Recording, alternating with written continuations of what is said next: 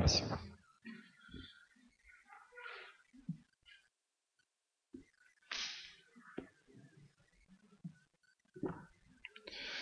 Спасибо большое. Вы заметили, что у нас сегодня есть гости. Я хотел бы представить гостей. Помню, когда-то много-много лет назад ко мне в Заокском подошел Александр Болотников и говорит, «Э, хочу предложить тебе моего друга, очень хороший служитель, приехал в Киев, совершал служение в киевских церквях, приехал туда из Баку. А Александр Болотников записывался в Нижнем Новгороде и говорит, вот в такую большую церковь если вы ищете служителя, я готов предложить своего друга. Музыкант, саксофонист, он тогда мне так сказал, чтобы как-то так привлечь внимание. Вы знаете, прошло много лет. Вадим Николаевич приехал в Нижний Новгород, там совершал служение. А потом, когда мы переехали в Москву, и они переехали, и теперь он совершает служение старшего проповедника по Московской области, ездит в разные церкви Московской области, и сегодня заехал в Брянскую область. Вот. С Московской, это недалеко. Ночевали они у нас, он приехал с супругой, с Мариной, и с большим удовольствием, как он говорит, будет обращаться к нам. И сегодня вечером в 17.30, полшестого вечера, мы хотим провести вот эту духовно-музыкальную поэтическую программу, на которую вас приглашаем. Приглашаем всех. Он будет играть на саксофоне известные мелодии. И музыка, как он говорит, остается в его сердце на всю жизнь. Потому что когда-то еще... Да, спасибо. Еще в юности они играли с разными музыкантами и потом разъехались. И кто-то из друзей играет сегодня в известных группах. И он говорит, есть... И он дарил мне диски музыкантов, которых можно увидеть и по телевизору, и которые поют, играют. И он мне сказал, что на прошлое недавно встречался со своими друзьями, которых не видел много лет. Они тоже играют с известными людьми популярными исполнителями.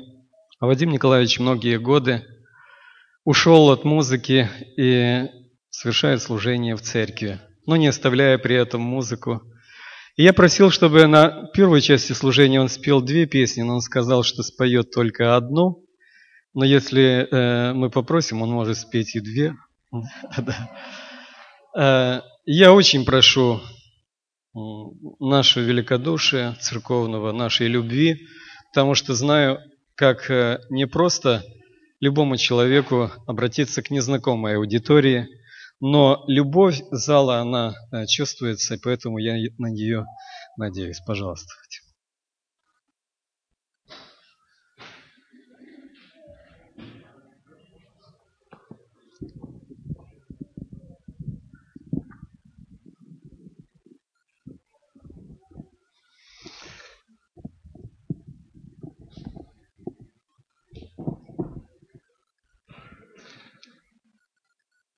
Я приветствую вас, мои уважаемые, дорогие братья и сестры, самым великим, самым светлым, самым драгоценным именем Господа нашего Иисуса Христа. Потому что сегодня Его день, и сегодня, испытывая глубочайшую благодарность за все, что Он сделал для нас, мы сегодня собрались здесь, правда?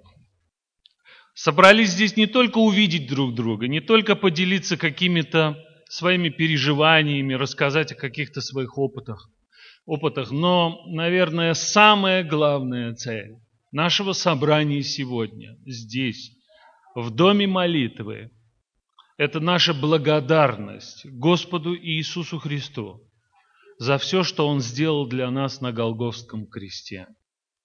Благодаря этому мы сегодня здесь, И в нашем сердце еще теплится надежда, правда?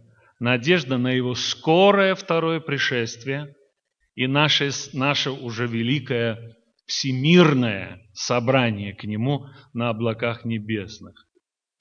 Я, э, э, конечно, вот посетил впервые ваш город, впервые ваш город, и с Валерием Анатольевичем, э, с которым нас связывают самые теплые, самые дружеские отношения уже на протяжении более десяти лет, мы планировали этот заезд сюда, но никак у нас не получалось. Знаете, разные проблемы, дела, это разные конференции.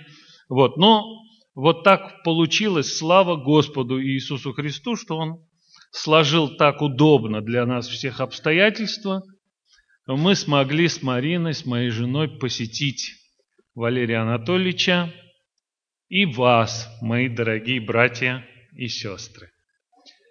Сегодня я хотел бы обратиться к вам – с Божьим Словом.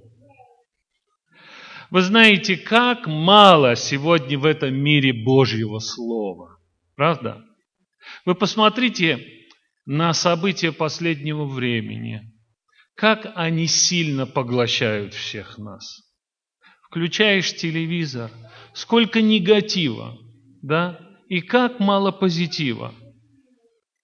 Мы смотрим, мы пытаемся анализировать эту поступающую к нам информацию, мы очень сильно переживаем, большие стрессы случаются с нами в связи с тем, что происходит в этом мире, потому что это все нам очень близко и дорого. И у великого, великого обманщика, у коварнейшего существа в этой вселенной есть определенные планы – которые он э, ставит, планирует, делает для того, чтобы достичь самых ужасных целей. Отвлечь, отвлечь народ Божий от Божьего Слова. Разными-разными ситуациями. Вы помните, есть такой удивительный текст в Священном Писании, записанный в Евангелии от Матфея, что он будет пытаться соблазнить или прельстить, если возможно, и избранных. А кто эти избранные, мои братья и сестры? Это мы с вами. Мы с вами. Почему избранные? Потому что мы сегодня с вами представляем ту открытую, видимую всем церковь, которая имеет четкое предназначение в этом мире. Вот если я вам сегодня задам совершенно откровенный, открытый вопрос. Мне бы хотелось убедиться, а вот вы, ваша церковь, ваша община, вы понимаете эту цель и задачу, которая перед нами поставила небо? А? Вот кто бы мог бы сформулировать очень коротко, в чем заключается миссия церкви христиан-адвентистов седьмого дня? Зачем мы в этом мире вообще существуем? А? Сложная задача. Наверное, для современных адвентистов эта задача очень сложная. Но я не буду мучить вас, вытягивая какие-то ответы, а хотел бы просто сказать вам, и чтобы вы на всю жизнь это запомнили. Можно? Милые мои дорогие братья и сестры, Перед нами стоит самая большая и достаточно сложная задача. Приготовить этот мир ко второму пришествию Иисуса Христа. Некоторые, может быть, думают о том, что наша задача посещать молитвенный дом в день субботний. Может быть, некоторые думают, что наша задача возвращать десятину – Некоторые, может быть, думают есть чистую пищу и отказываться от нечистой пищи, вести здоровый образ жизни. Мои милые, дорогие братья и сестры, это не задача. Это средства, которые Господь дал нам для того, чтобы эту задачу выполнить. Самую главную приготовить этот мир ко второму пришествию Иисуса Христа. Поэтому сегодня от глубокого понимания этой миссии зависит наш личный адвентизм.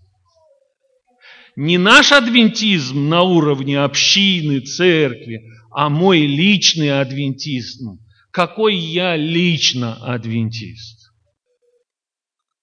Я являюсь ли идейным, ожидающим второе пришествие Иисуса Христа, или таким поверхностным, таким плывущим по течению и куда-нибудь приплыву, приплыву, приплыву, обязательно как-нибудь, да? Меня лично такой адвентизм не устраивает. И я очень переживаю о том, чтобы в день явления Господа Иисуса Христа я и моя семья оказались достойными взойти на облака небесные к Нему. И больше всего в жизни я боюсь этой страшной фразы из Евангелия от Матфея 7 главы. «Отойдите от меня, делающие беззаконие, я никогда не знал вас». А кто к нему подойдет в этот день? О ком он говорит? Кто подойдет к нему и скажет, Господи, Господи, не Твоим ли именем мы чудеса творили, многие вещи делали? Не Твоим ли именем? Кто сегодня его именем делает? И мы с вами в том числе. Мы же носим, как Валерий Анатольевич сегодня сказал, носим имя Господа Иисуса Христа на себя. И вы знаете, самое прискорбное, что может быть, что некоторые из нас услышат от Иисуса Христа эту страшную фразу «Отойди от меня, я никогда тебя не знал». Представляете, быть 50 лет адвентистом седьмого дня и в конце концов услышать такую фразу. Я верю в то, что здесь нет ни одного человека, который бы хотел бы ее услышать. Поэтому сегодня, мои милые братья и сестры, понимая это лично, я бы хотел бы заинтересовать вас. Я бы хотел сегодня крутануть вот этот маховик. Стартер. Знаете, в автомобиле есть такой механизм, называется стартер – он нужен для того, чтобы крутануть двигатель, и двигатель обязательно заработает. И я бы сегодня хотел бы, чтобы слово, которое приготовил вам, было этим стартером. А привлечь ваше внимание мне очень хочется к 10 главе Евангелия от Луки. Здесь есть одна очень хорошо всем вам знакомая история – очень много раз, уверен я, вы слышали проповеди на эту тему, размышляли над этой историей. И я в том числе. И я в том числе. И как-то в очередной раз, изучая, прочитывая текст Священного Писания, я столкнулся с одной проблемой большой. История это мне знакомая, но вдруг мне показалось что-то странное в этой истории. Речь пойдет о двух сестрах, Марии и Марфе. А, знакомая вам история, да? Помните, когда Иисус Христос пришел к ним в гости? Вот давайте мы сегодня с вами на эту историю посмотрим немножко другими глазами. Немножко, может быть, непривычно эту историю сегодня мы с вами развернем. Потому что мы с вами всегда привыкли читать Библию и изучать библейских героев исключительно только с положительной точки зрения, да?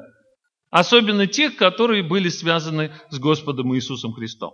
Итак, Евангелие от Луки, 10 глава, и мы будем читать с вами с 38 стиха. В продолжении пути их Пришел он в одно селение. Вот если мальчик вот этот даст мне проповедовать сегодня, я буду ему очень благодарен. Да. А то он вместе со мной проповедует. В продолжении пути их пришел он в одно селение. Здесь женщина именем Марфа приняла его в дом свой. Что мы видим в этом тексте Священного Писания? Иисус пришел в гости к кому? Пришел в гости к Марфе. Понятное дело, что в этом доме, скорее всего, она была старшая, да? И четко и ясно написано, что она принимала в дом свой. И Иисус пришел в гости к ней. У нее была сестра, именем Мария, которая села у ног Иисуса и слушала Слово Его. Марфа же заботилась о большом угощении и, подойдя, сказала, «Господи, или тебе нужды нет, что сестра моя одну меня оставила служить? Скажи ей, чтобы помогла мне». Посмотрите, какая интересная штука здесь. Вы чувствуете, что в семье есть какое-то напряжение? М? Чувствуете, что между Марфой и Марией есть какой-то конфликт, который этих двух сестер разлучает, разъединяет. А, посмотрите, Иисус пришел, сел, а Мария села у его ног, и приходит, а, значит, возмущенная Марфа, да, выходит из кухни, направляется, и по логике вещей она бы должна была там ущипнуть или, ну, хотя бы пнуть э, э, Марию и сказать, совесть есть? Встала и пошла на кухню быстро. Вы посмотрите, ну хотя бы так, ну, если есть какие-то отношения. Посмотрите, Марфа заходит, и она со своей сестрой даже разговаривать не хочет. Она к кому обращается? Она обращается с этим возмущением, как сейчас говорят, наездом таким, да? Она обращается к кому? К Иисусу Христу. Она говорит, слушай, Господи, тебе что? Нужды нет. Он тут при чем, да? А она к нему, тебе что, тут нужды нет, что она меня одну бросила? Сразу видно и понятно, что между Марфой и Марией есть конфликт, и этот конфликт, он на чем-то естественно основан. Просто так конфликт существовать не может. Это глупо. Давайте с вами предположим, на основании чего мог быть конфликт между Марфой и Марией.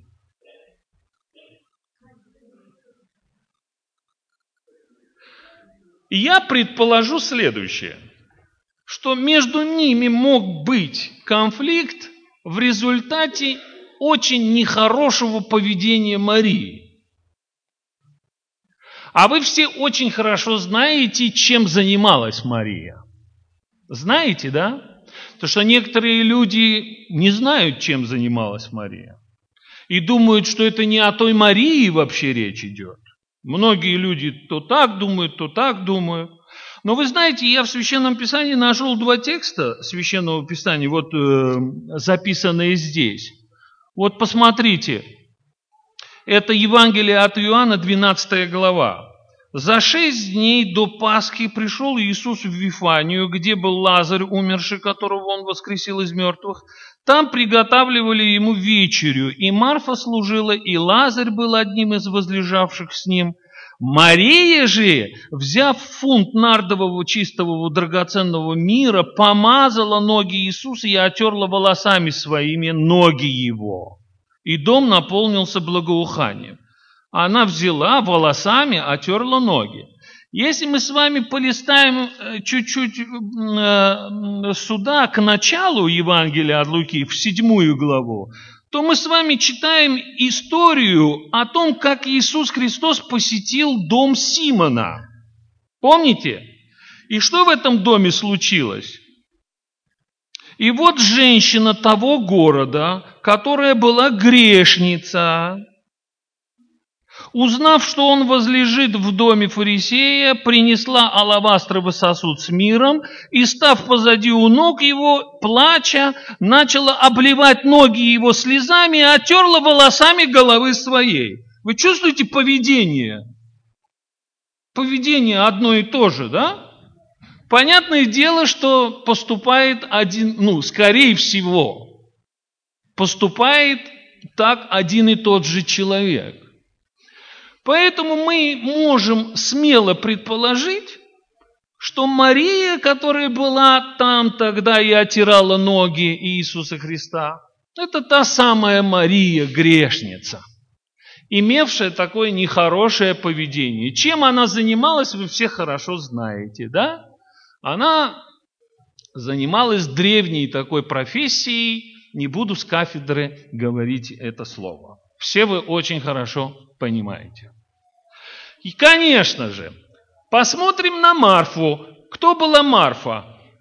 Марфа, скорее всего, о ней очень мало написано тоже, но, скорее всего, она была такой правоверной, такой христианкой.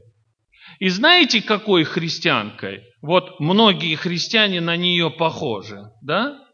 Это христианка сверху указующая пальцем на грехи других людей. Да? Это та, которая считает себя достигшей каких-то определенных духовных высот, и других, вот таких как Мария, она так с ними даже и не утруждает себя и поговорить. То есть, ну вот ты позор нашей семьи. Понимаете? Лазарь, хороший человек, такой духовный друг Иисуса Христа. Я тут такая гостеприимная, а ты? Ты позор нашей семьи. В семье ведь не без урода? Да, не без урода. Вот ты и есть этот урод, Мария. Вот ввиду чего этот конфликт между этими двумя сестрами и возник. И когда мы видим здесь в центре этого конфликта Иисуса Христа, то нам удивительно – Мария, набравшись вот этой духовности, вот этой правоверности такой, она подходит, и, конечно, ей очень хотелось блеснуть этой духовностью перед Иисусом Христом, указывая Иисусу на то, что она очень осуждает свою сестру за ее такое поведение. Очень. Так сильно осуждает, что даже разговаривать с ней не хочет. И обращается напрямую к Иисусу Христу. Господи, тебе что, нужды нет, то что она меня одну осталась? Скажи ей. Вот она сидит, что бы тебе ей не сказать? Скажи ей, пусть пойдет и поможет мне. Скажи ей. Но ну, мы посмотрим на эту Марию. Она села, у ног Иисуса Христа рот открыла и слушает. Я себя вспоминаю 20 с лишним лет тому назад. У меня есть любимый человек один, теща моя. Странно? Вы знаете, любимый человек, потому что была моим наставником. Когда я только-только пришел из мира в церковь, сегодня вечером я расскажу, как это случилось, если вы придете. Вот. Э, я первые дни, я не вставал и не уходил. Я не мог уйти из молитвенного дома до тех пор, пока этот человек в, молитвенном, в молитвенном доме. Она еще не была моей тещей, я еще и не знал, что она будет моей тещей. Но это великий, духовнейший человек, который дала мне первые шаги. И вот я сидел у ее ног с открытым ртом. Первый мой вопрос был к ней, я помню – Любовь Алексеевна, почему Бог жертву Каина не принял, а жертву Авеля принял? Это был мой первый самый вопрос, когда я пришел в церковь. И вот я помню, она, набравшись терпения, она доводила до моего сознания, еще полумирского сознания, эти тонкости духовные. Я был, конечно, ошарашен этими знаниями Библии, и мне хотелось получить точно такие же знания. И вот когда уже э, я стал ее зятем, я отучился, прошло много времени, я служил долго уже пастором, прошло 20 лет. И И она позвонила, и мы с ней продолжали вот эти духовные разговоры всегда. Я с ней говорю по телефону, обсуждаем какой-то духовный вопрос. Я смотрю, она что-то молчит. Я думал, связь что ли разорвалась или что. Я ей говорю, мам, ты что молчишь? Она говорит, нет, нет, говори, я слушаю. И я договорил, когда она мне говорит, слушай, я удивительную вещь одну заметила. Говорит, 20 лет тому назад ты сидел у моих ног с открытым ртом. И я сейчас себя на мысли поймала, что я с открытым ртом слушаю тебя. Это как вообще может быть? Мария сидела с открытым ртом у ног Иисуса Христа и пыталась поймать каждое его слово. И вдруг налетает вот этот ураган. Понимаете? Вот это Марфа. Конечно же, Марфа ожидала чего? Вы все прекрасно понимаете. Что вот то, что она не сделала, вот этот, встала, пошла на кухню, это сделает Иисус Христос. Ну, не так, не в такой форме. Он скажет, Мария, действительно, ну, как-то нехорошо ты поступаешь, некрасиво. Встань, пойди помоги, я голодный, пришел, тут такой долгий путь, мне хочется поесть, отдохнуть, ты села здесь, на пороге.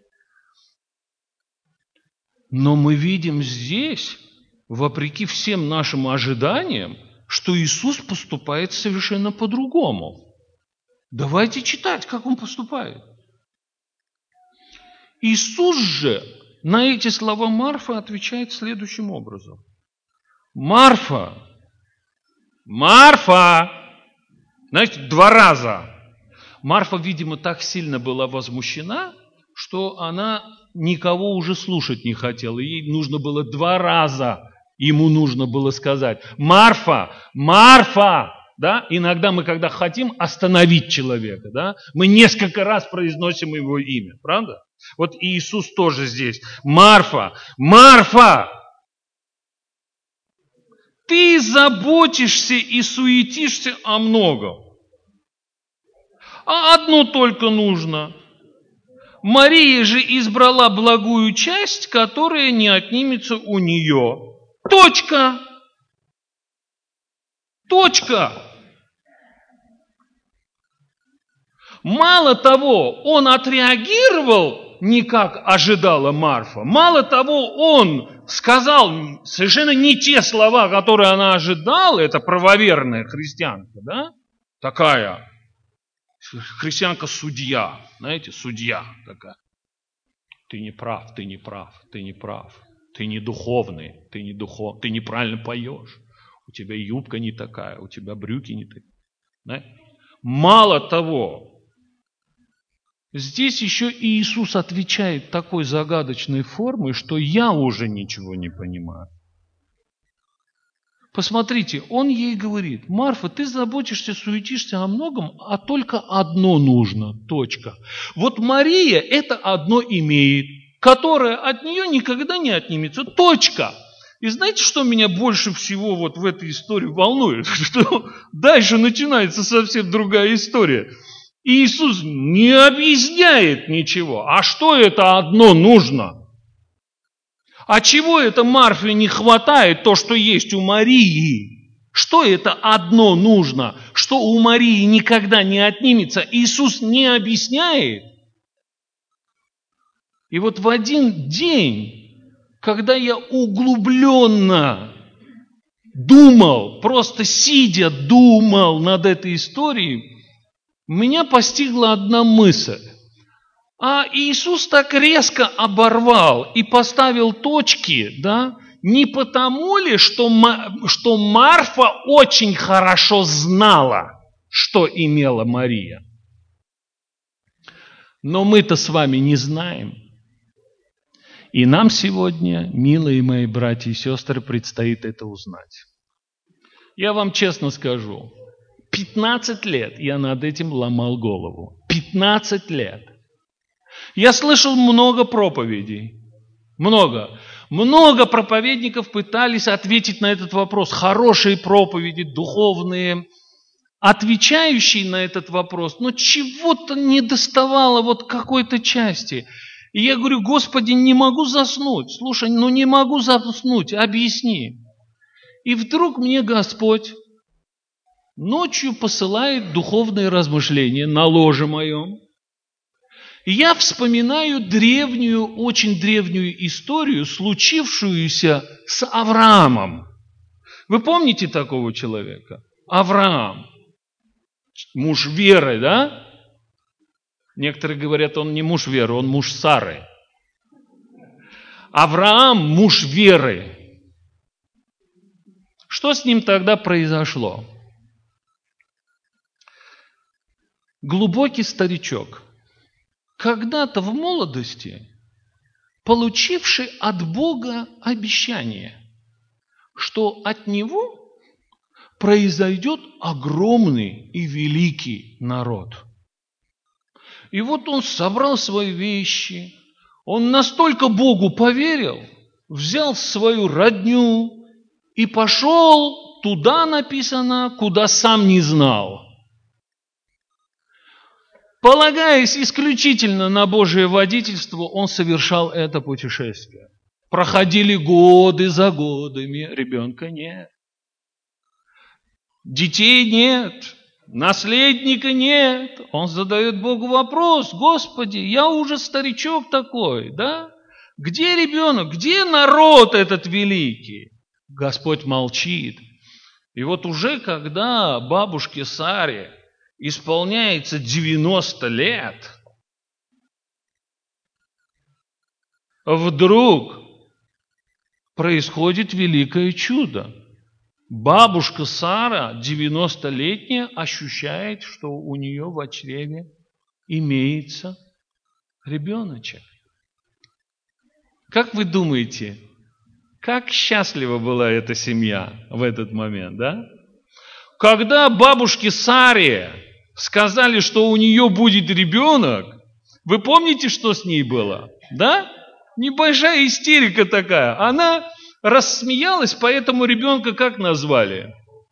А? Ребенка назвали Исхак, по-еврейски Исхак, вот на основе вот этого ха-ха-ха-ха-ха. Понимаете? В переводе смеха означает Исхак.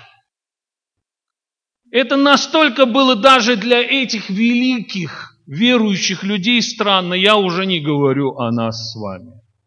И вот эта бабушка благополучно рождает этого ребенка, вопреки всем законам природы. Она рождает этого ребенка, но и вы представляете, да, тут мамочка в 40 лет родит ребенка, что с ней случается в это время? Она летает над своим ребенком, да, к ребенку подойти даже невозможно. Это через каждую минуту она слушает, щупает, качает, кормит что-то да, говорят, поздний ребенок, он самый такой, да? А тут в 90 лет бабушка родила. Естественно, понятное дело, что она к нему относилась очень щепетильно, очень трепетно. Тем более, это был ребенок благословенный и обетованный. И вот ребеночек этот растет, ничто не предвещало беды. Вдруг ночью дедушка Авраам спит, уже 120-летний дедушка спит, и спит, знаете, с такой, наверное, улыбкой. Улыбкой, потому что он самый счастливый дедушка на свете, потому что у него есть наследник. Он строит какие-то планы, наверное, он ложится спать и говорит, завтра я утром встану, и я начну обучать его этому, этому, этому. Дедушка строит планы, и вдруг ночью голос, Авраам, встань, пожалуйста, возьми вот этого твоего единственного, любимого, не говорит Исаака возьми. Посмотрите, какие слова Бог говорит. Возьми твоего единственного, любимого твоего. Приходи на ту гору моря, и там построй жертвенник из неотесанных камней. И на этом жертвеннике принеси мне этого твоего единственного, любимого в жертву. Наверное, это самая страшная история в Священном Писании, которую мы читали, правильно? Мы даже вот так глаза закрывали, и мы к себе никак ее не могли применить. Да? Это невозможно. И вот вы можете себе представить, этот дедушка, планировавший такое великое будущее, встает со слезами на глазах, навьючивает осликов, берет огня, берет дров и ничего не говорит хорошо, мирно спящей бабушке Саре. И уходит из дома на эту гору моря. И вот они идут. Да? Исаак проснулся. Папа, куда? Зачем? Идем, сынок, идем. Папа, куда мы идем? Зачем эти дрова? Зачем? Идем, сынок, идем. И папа, вот с каждым этим вопросом, у папы на мгновение сердце останавливается, понимаете? Потому что ребенку надо ответить. Понимаете, куда мы идем? У папы сердце вот так, раз, остановился, он ответил, потом еле-еле оно опять забилось. Еле-еле они дошли, Папа, зачем эти? Надо жертву принести. Папа, где жертва? У нас есть. Усмотрит Бог себе жертву. И плачет этот старик, идет, он же видит, Исаак же видит, слушай, папа всегда с радостью жертву приносил. А почему он сейчас в таком состоянии идет? Да?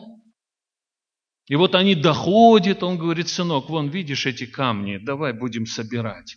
Вот этот старичок Авраам и этот мальчик, да, начинают собирать эти камни собственными руками. Исаак складывает эти камни, на которых сейчас должна быть принесена эта жертва. Камни, которые должны будут сейчас обогриться его кровью.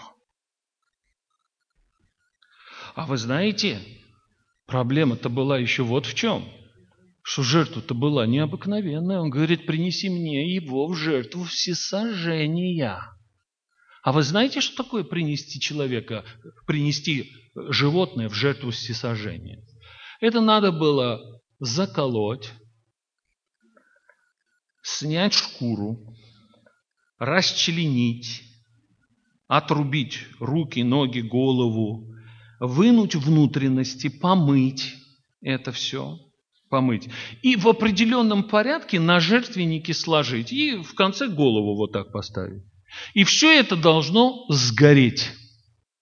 Это называлось жертва всесожжения. Бог обращается к Аврааму и говорит, Авраам, принеси мне твоего любимого в жертву все сожжения. Авраам-то понимает, что такое жертва всесожжения. Что он сейчас со своим ребенком что должен сделать? Не просто заколоть. Вы представляете состояние этого дедушки? Вы, представляете себе, что он испытывает в этот момент? А вы представляете, что испытывает Исаак, который узнал, что это, жертва это он? Мальчишка, старичок. Посмотрите на этого мальчишку. Он бы мог бы сигануть так от этого Авраама. Авраам догнал его там по скалам, по горам. Никогда в жизни. Но мы не видим никуда, Никуда он не бежит. Он совершенно добровольно дает возможность папе связать его руки, чтобы не дернулся в самый критический момент, и положить его. И вот этот старичок, сделав это все, рыдая, достает этот нож, которым он должен будет пронзить сердце своего ребенка, чтобы собрать кровь и облить его кровью жертвенник, эти камни. Авраам достает этот нож, заносит этот нож над Исааком, и вот на этом движении, вот на этом движении, не вот на этом, а вот на этом движении – когда он уже был готов вонзить нож в сердце своего сына. Вот на этом движении. Его рука была поймана со словами. Вы только вдумаетесь, мои милые братья и сестры, эти, в эти слова. Авраам, вот теперь я вижу, что ты меня, что? Что ты меня любишь что даже своего единственного не пожалел. для меня. И, наверное, вот эти слова Божьи, они отвечают нам на вопрос, зачем Бог вообще все это устроил? Зачем Богу нужно было подвести вот к этой красной черте этого Авраама и этого мальчика, которому жить и жить, и от которого должен был произойти великий народ. Я задавал Богу этот вопрос, зачем? Зачем? Его же сердце могло лопнуть. Авраам же мог не выдержать, просто умереть по дороге, и все, от разрыва сердца, потому что отцу перенести это, ну сами поймите, братья мои и сестры. И я ответил себе на этот вопрос. В поколениях вот этот мальчик, Исаак, в поколение должен был передать весть о грядущем Мессии. И если бы он посадил бы перед собой детей и сказал, дети, я сейчас вам расскажу интересную историю – Представляете, скоро придет Мессия. Пройдет некоторое время, придет Мессия, и Он умрет, Он спасет вас на Голговском кресте. И вот рассказывал бы людям вот эти вот вещи, да? Скажите, пожалуйста, многие люди бы веровали в то, что он говорил? Не думаю. А когда перед ними сидел дедушка, который на своей собственной шкуре испытал, что такое, когда его жизнь висела на волоске, и в это время появилась рядом жертва, и благодаря тому, что эта жертва рядом в кустах рогами запуталась, он сошел с жертвенника, и вместо него эта жертва была принесена Господу. Скажите, пожалуйста, во что превратилась тогда проповедь Исаака? Это были другие слова. Это была другая история. Он говорит, дети, я на своей собственной шкуре испытал, что такое жертва за грех. Я на своей собственной шкуре испытал, что значит меня заместили на жертвеннике, что значит вместо меня кто-то умер на своей собственной шкуре. Это была другая проповедь. я лежу ночью, вспоминаю это, я говорю, Господи, зачем ты мне напомнил? Зачем ты мне напомнил эту историю? И вдруг в голове возникает еще одна история, уже связанная с тем, когда пришел Иисус Христос. Вы помните Иисус на площади? И вдруг за волосы тянут какую-то несчастную женщину к нему прямо на центр. Вы помните, да? Женщину, взятую в прелюбодеянии, тянут за волосы, поймали. Не просто кто-то где-то о ней что-то сказал, а взятую в прелюбодеянии поймали. То есть у кого-то в постели ее поймали и вытащили, понимаете? И вот эту женщину тянут на этот центр площади, где стоит Христос. И с таким ехидным вопросом. Вот обычно я, они говорят, Таких людей нам нужно побивать камнями. А ты что скажешь? Провоцировали Иисуса, желали унизить Его, желали показать Его жестоким, деспотичным. А Иисус не сказал им ни слова тогда. Он присел немножко на коленки вот так, опустился на корточки и писал просто писал на земле. И вы помните, что с этими людьми стало твориться, да? Написано, от малого до великого все побросали камни, и все что? Разбежались. А почему? Вы понимаете, почему все побросали камни и разбежались? А, написано, будучи обличаемы совестью своими, своею. Это как это? А вы знаете, они просто, каждый из них подумал так. Слушай, Если он пишет на, на этом песке, на этой земле, значит, он знает, чем я занимался позавчера. Он знает, чем я занимался месяц тому назад. Слушай, если сейчас он встанет и скажет, так, милый, иди сюда, иди, иди, иди, иди, иди, иди. Вчера ты сколько украл у того человека? 20 шекелей? Так, садись с этой женщиной сюда. Так, иди ты, миленький, иди, иди, иди, иди, иди сюда. Так, с чьей женой ты вчера там был? А, иди, садись, садись сюда с этой женщиной.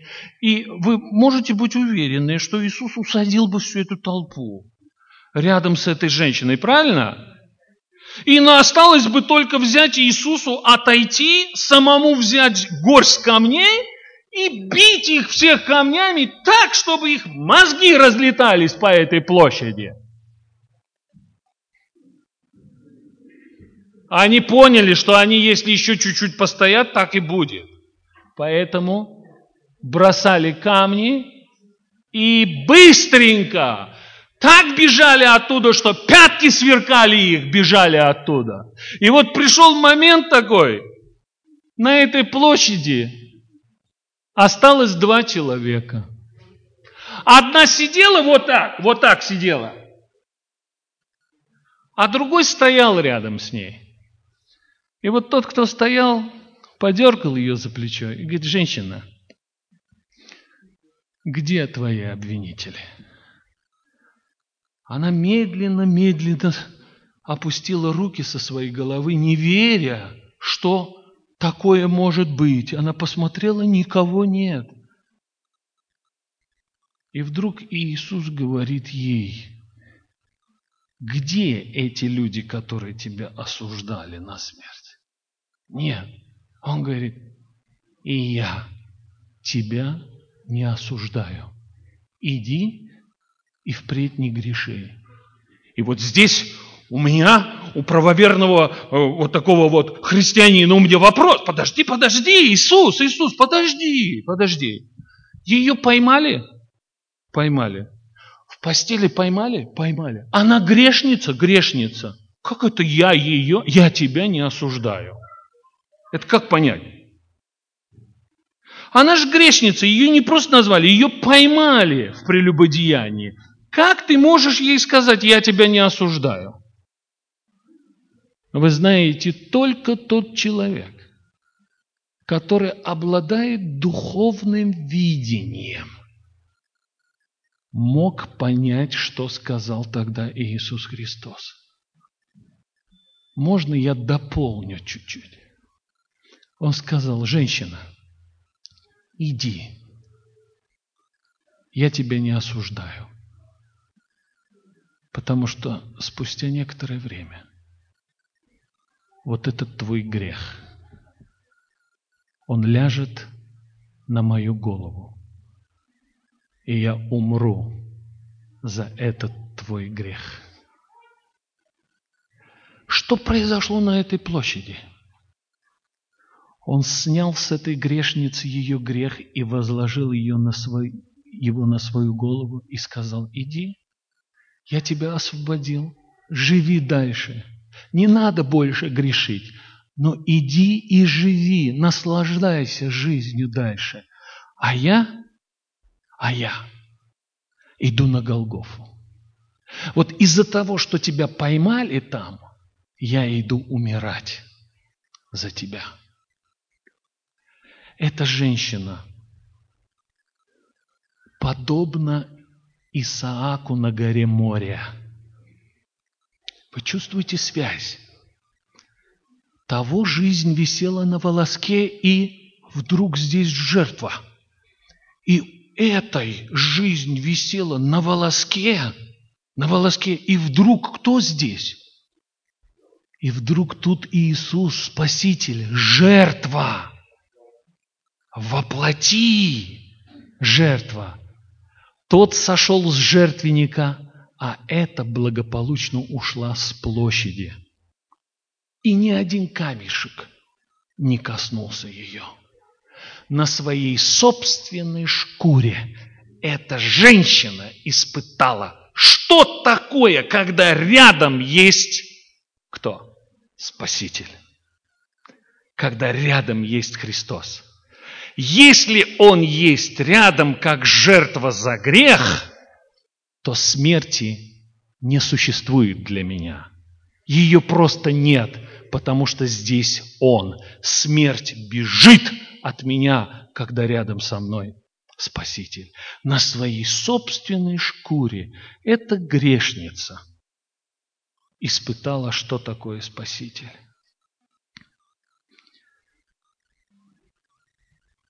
Марфа, Марфа,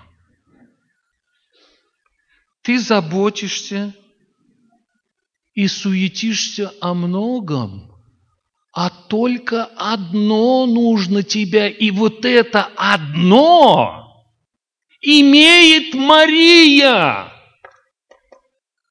И вот, то, вот это одно имеет Мария, и это никогда у нее никто не заберет. Никогда. Ответьте мне на вопрос, мои братья и сестры. Что имеет Мария? тот грандиозный спасительный опыт, который она испытала у его ног. Понимаете? Тот грандиозный спасительный опыт, который она испытала рядом со своим спасителем, когда должна была умереть, когда должна была погибнуть и осталась в живых, потому что ее грех Спаситель возложил на свою голову и унес этот грех на Голговский крест. Марфа, Марфа, ты хочешь, чтобы я пнул ее и отправил на кухню? Никогда этого не будет. Я счастье испытываю, когда она здесь, возле моих ног, потому что она избрала благую часть. Она избрала самое лучшее, что может избрать человек в жизни своей. Находиться у ног Спасителя своего. Находиться у ног того, кто его грехи взял на себя и унес на Голговский крест. Марфа, Марфа, ты заботишься и суетишься о многом, а только одно нужно – когда прошло время и умер их брат Лазарь. И Иисус пришел туда, и вы помните, кто первый выбежал навстречу Иисусу? Марфа.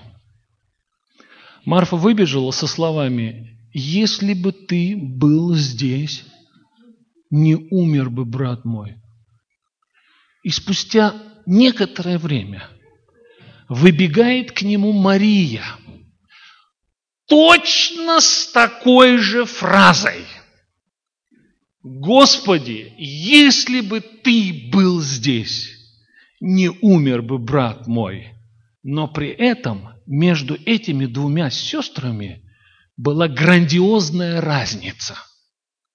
Мария, перед тем, как сказать ему эти слова, упала к нему в ноги. Она заняла то привычное для нее положение, когда рядом с ней оказывался Спаситель. И когда Марфа говорила, если бы ты был бы здесь, не умер бы брат мой, она видела в Иисусе Христе того, кто обладает силой воскрешать, целителя, доктора хорошего. А кого видела Мария, когда она падала в ноги к своему Спасителю? Она видела Спасителя – она видела того, кто дает освобождение от греха и возвращает человека к надежде, возвращает человека к жизни. Мои милые братья и сестры, мои дорогие адвентисты седьмого дня, вот о чем вы должны думать вот на каких мыслях вы должны концентрировать свое внимание. Вот чем вы должны жить. Вот чему вы должны учить своих детей. Вот ради чего вы приходите сюда. Потому что в центре нашей жизни должен быть тот, кто нашу жизнь, висящую на волоске, вернул нам и сказал, иди, живи, я не осуждаю тебя. Пусть великий и славный Господь благословляет каждую секунду вашего сознания вот этими мыслями. Аминь.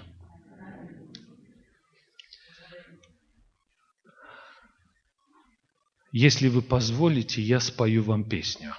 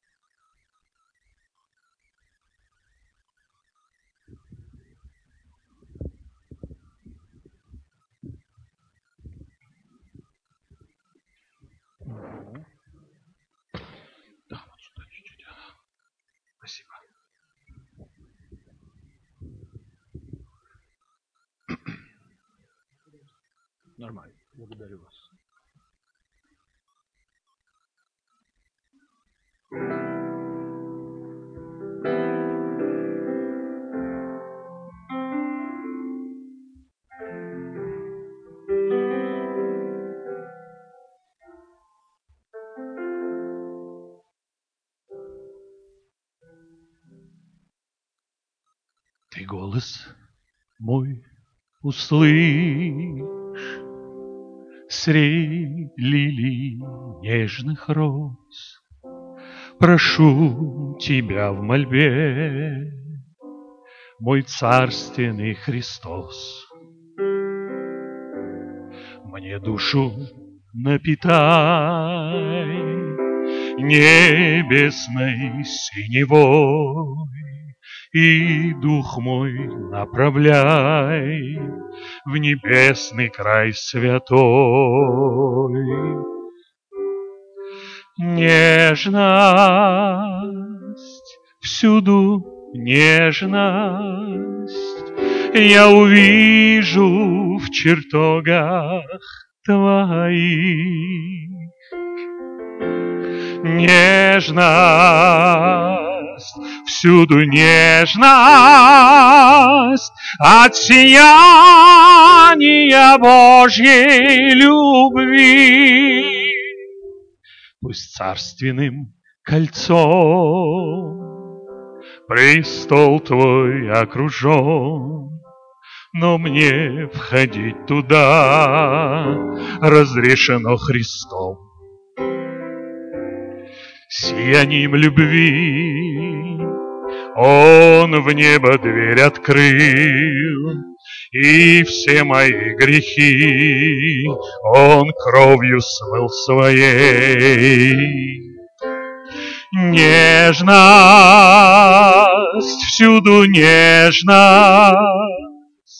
я увижу в чертогах твоих нежность, всюду нежность от сияния Божьей любви. Нежность, всюду нежность, я увижу в чертогах твоих нежность, всюду нежность от сияния Божьей любви. От сияния Божьей любви от сияния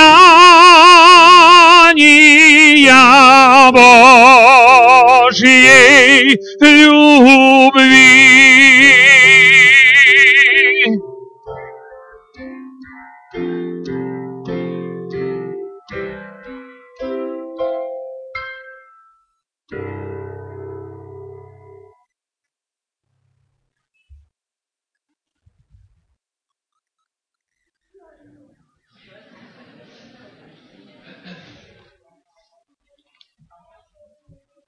Я э, не то что жадный такой, и мне нравится петь.